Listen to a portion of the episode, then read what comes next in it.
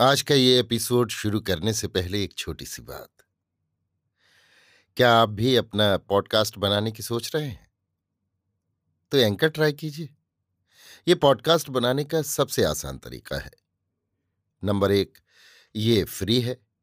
Number दो, इसमें कई सारे ऐसे टूल्स हैं जो आपको अपने फ़ोन और कंप्यूटर पर रिकॉर्ड और एडिट करने की फैसिलिटी देते हैं।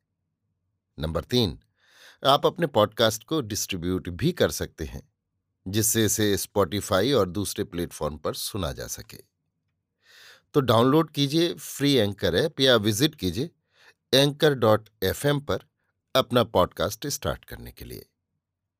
ये तो थी एक छोटी सी जानकारी, और अब शुरू करते हैं एपिसोड का सिलसिला। तो आज के एपिसोड में लीजिए सुनिए। किशोरीलाल गोस्वामी के लिखे उपन्यास। खूनी औरत का सात खून का बाईसवां परिच्छेद, जज, मेरी, यानी समीर गोस्वामी की आवाज़ में। एक दिन मैं फिर जेल से निकाली जाकर गाड़ी पर सवार कराई और कचहरी पहुंचाई गई। कचहरी में उस दिन मैं जिन हाकिम के सामने पेश की गई, सुना कि यही जज साहब हैं।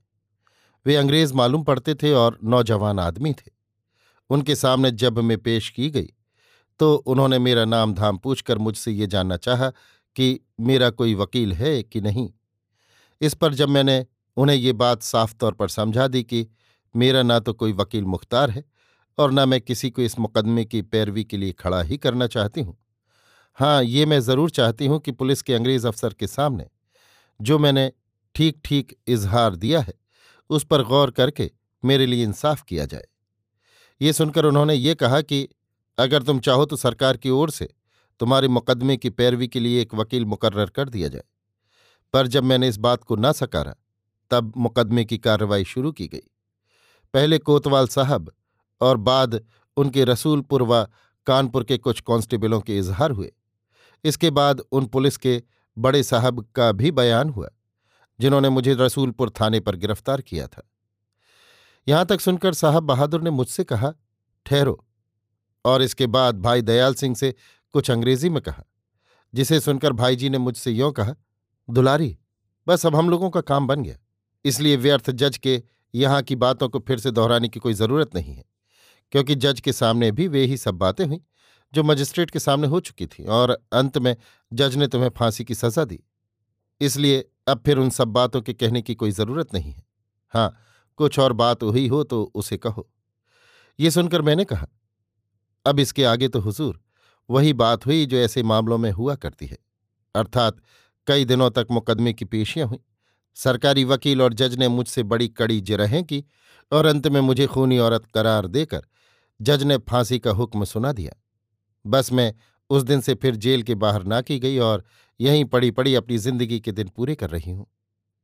अच्छा हुजूर, अब मुझे क्या हुक्म होता है?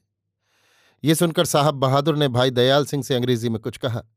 जिसे सुनकर उन्होंने मुझसे यों कहा, बेटी दुलारी, अब हम लोग यहाँ से जाते हैं। इस मामले पर खूब गौर करके तुम्हें कल या परसों इस बात की खबर की जाएगी कि तुम्हारी रिहाई हो सकती है या नहीं। इतना कहकर वे उठ खड़े हुए। साहब भी उठकर एक तरफ़ को बढ़े और बैरिस्टर साहब ने उठते उठते मुझसे ये कहा, कल तुम्हारे चचा साहब को लेकर मैं आऊँगा। इसका जवाब मैंने केवल बहुत अच्छा कहकर दिया और वे सब चले गए। अभी आप सुन रहे थे किशोरीलाल गोस्वामी के लिखे उपन्यास। खूनी औरत का साथ खून का, बाईसवां परिच्छेद, जज, मेरी यानी समीर गोस्वामी की आवाज़ में।